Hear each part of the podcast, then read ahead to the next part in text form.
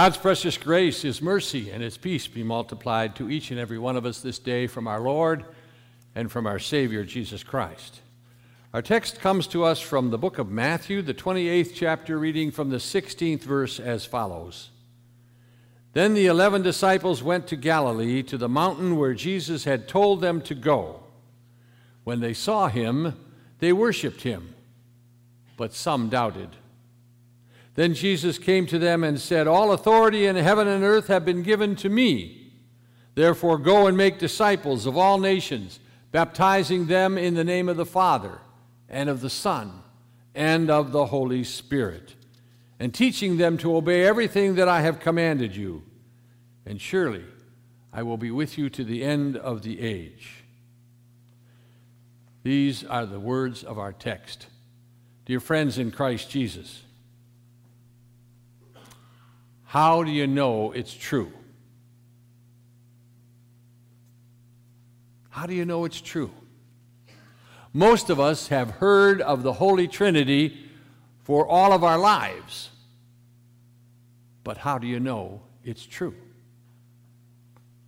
Each time we have attended worship services here or at other Christian churches, we have heard it begin in the name of the Father and the Son and the Holy Spirit. Many of you were married under the blessings of the Father, Son, and Holy Spirit. You were baptized by the Father, Son, and Holy Spirit, and some of you have laid loved ones to rest with the blessing of Father, Son, and Holy Spirit. I told my confirmands for many years if a church doesn't begin the service in the name of the Father, Son, and Holy Spirit, leave. It's not a Christian church. Christians are familiar with the words, but do you understand the Trinity? I hope your answer is no, because I don't. And I don't know anybody who can fully explain the Trinity. Oh, we have those symbols like the triangle, three points on a one unit, and we even maybe talk about uh, water being ice and steam and liquid, but to really comprehend how three people can be in one divine essence, well, as I say, that's beyond me. And I think it's beyond you too. Today is Trinity Sunday, as we mentioned earlier in the service. We celebrate a doctrine, which is the only Sunday in the church here we do that. We celebrate a doctrine as opposed to a specific uh, action of Jesus or of the apostles. A doctrine that we confess every Sunday in the creeds, as we'll do in just a few moments. Doctrine of God the Father who created us, God the Son who redeemed us, God the Holy Spirit who lives in our hearts, sanctifies us, and keeps us in the one true faith. A doctrine. But how do you know it's true? How do you know that this Father, Son, and Holy Spirit is the one and only true God? Our text from Matthew 28 speaks about baptizing in the name of the Father, Son, and Holy Spirit. In other places in Scripture, the doctrine of the Trinity is clearly proclaimed, and that's why we believe it. That's how we know it's true because Scripture declares it so.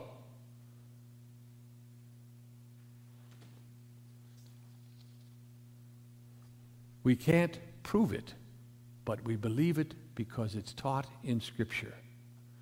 And the Holy Spirit filled our heart at the time of our baptism with that same spirit and belief. And every time you come to this communion rail and receive the very body and blood of Jesus Christ,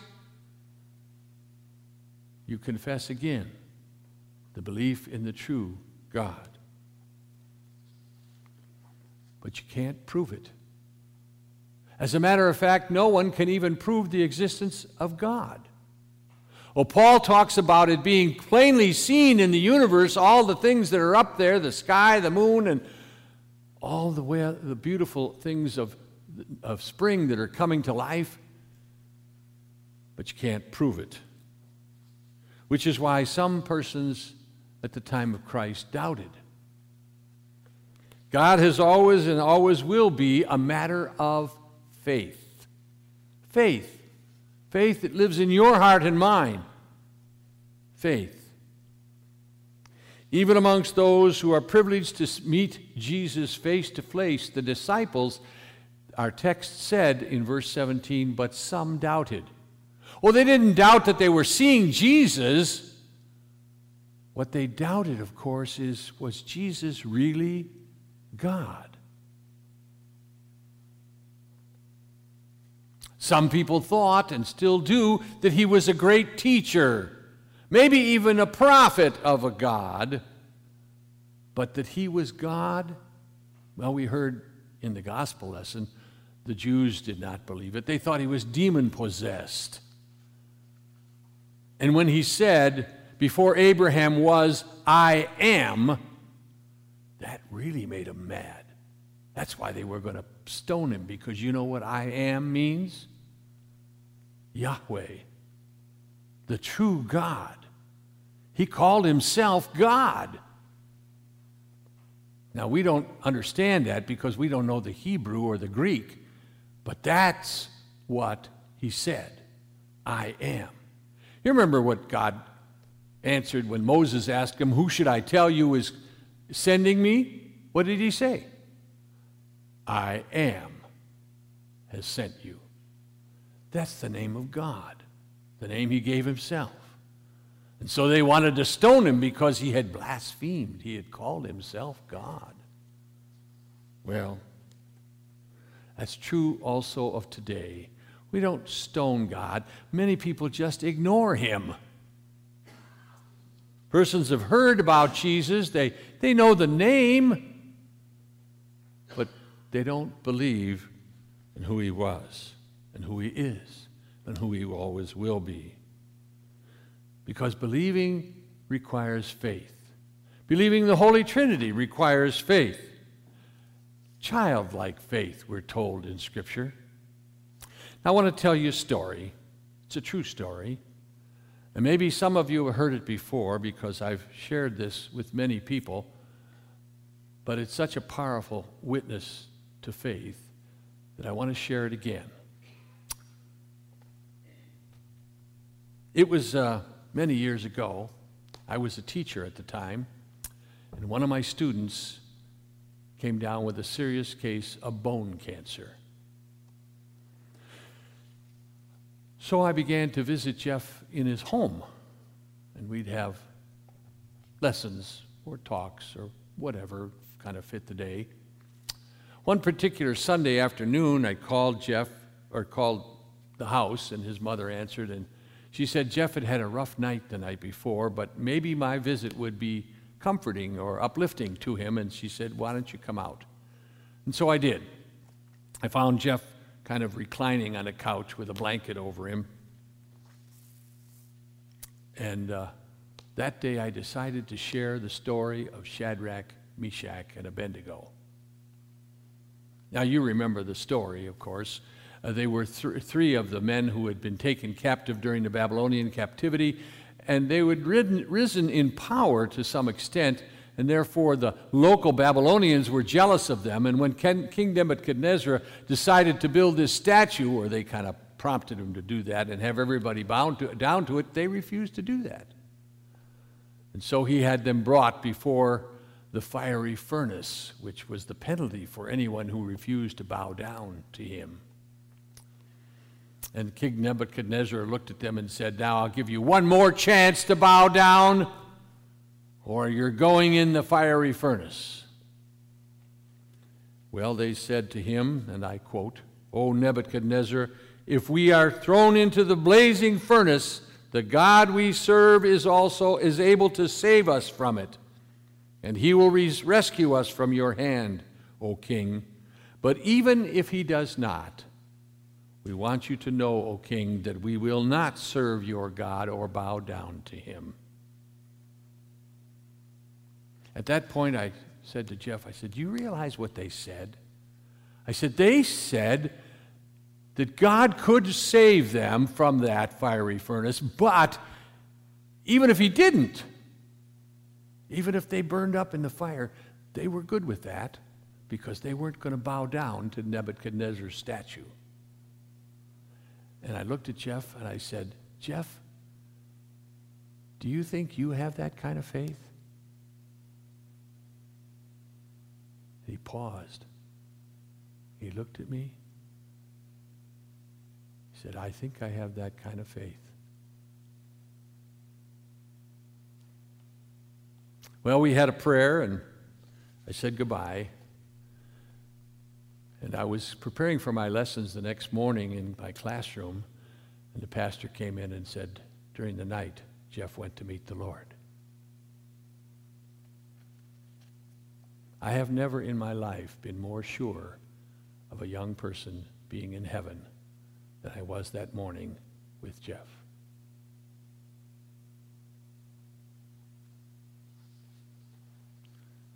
He trusted that if the Lord wanted, he could heal his cancer. But if not, he would take him to heaven. And that was enough for Jeff.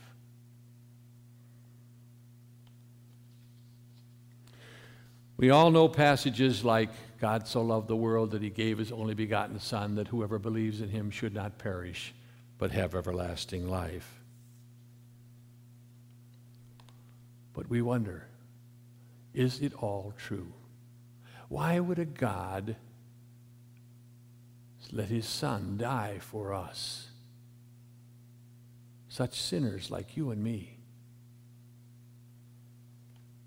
But he did because he created us. And he promised Adam and Eve that he would, and he did, just like he promised. And he crushed Satan's head. Oh, yes, his heel was bruised, but he would rise again. That's the truth of Scripture. That's the truth of the God we worship as Father, Son, and Holy Spirit. And we receive that faith from that Holy Spirit that lives within each and every one of us, is alive. That's what the writer of the Hebrews talks about in Hebrews 11 when he says, Now faith is the assurance of things hoped for, the conviction of things never seen. And he goes on in that same chapter and he said, By faith we understand that the universe was formed by God. Yes, we believe that God is the creator of all things. Yes, in seven days, six to do it and one to rest. Not because he needed the rest, but because the creation needed the rest. That we believe by faith. And he goes on still in verse 13 and he says, All these people, the people he had listed there in Hebrews 11, still live by faith when they died. They did not receive the things promised, they only saw them and welcomed them from a distance. As you and I perhaps will pass out of this world. But we see through the eyes of faith what God has done for you. And so, like Jeff, you are sure of where you're going. It's okay to walk through the fiery furnace because God will be there with his open arms to greet you on the other side. The Lutheran Church is a sacramental church. It doesn't matter whether you feel Jesus. We're not a feeling, touchy feely church.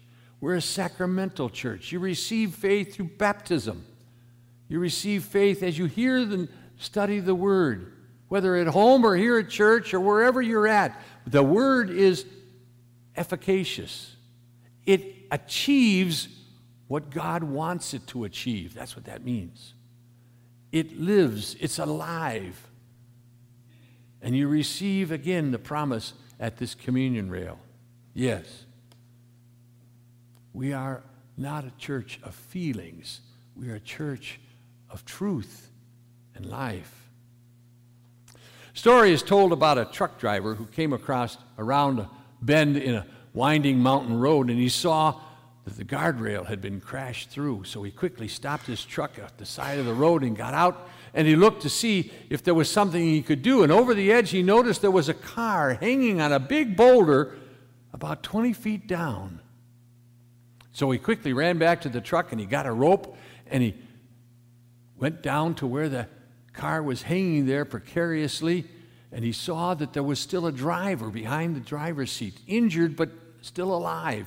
And so he said to the fellow, Come out the window and jump into my arms, and I will rescue you. And the fellow looked out, and he, all he could see was a huge drop off. And he said, I can't, I'm afraid. But the truck driver said, You've got to. The car that you're in is about to tip over the edge of the cliff, and you're going to be dead for sure. I can't. I won't leave the car. The truck driver said, realizing the only way he could get him out, and he swung next to the door and grabbed the man and pulled him out and took him up the side of the cliff to safety. That's kind of a picture of what Jesus did for you and me. No, there's more to what Jesus had to do, of course, because he had to die. But he reached into our sin and grabbed us out of that and pulled us to the safety of a life of faith. That's our Savior, Jesus, sent by God and living inside of us through the power of the Holy Spirit. Jesus is the only pathway to life. He is the true God, Father, Son, and Holy Spirit. One day the disciples were arguing over which one was the greatest in the kingdom of heaven. You remember that silly argument? And Jesus took a child and set him on his lap, and he said, Unless you become like a little child, you will never enter the kingdom of heaven. How often we adults struggle to believe the simple truths of Scripture. It's too, we're too sophisticated, we're too intelligent, we're too something to believe. We have to believe because that's the way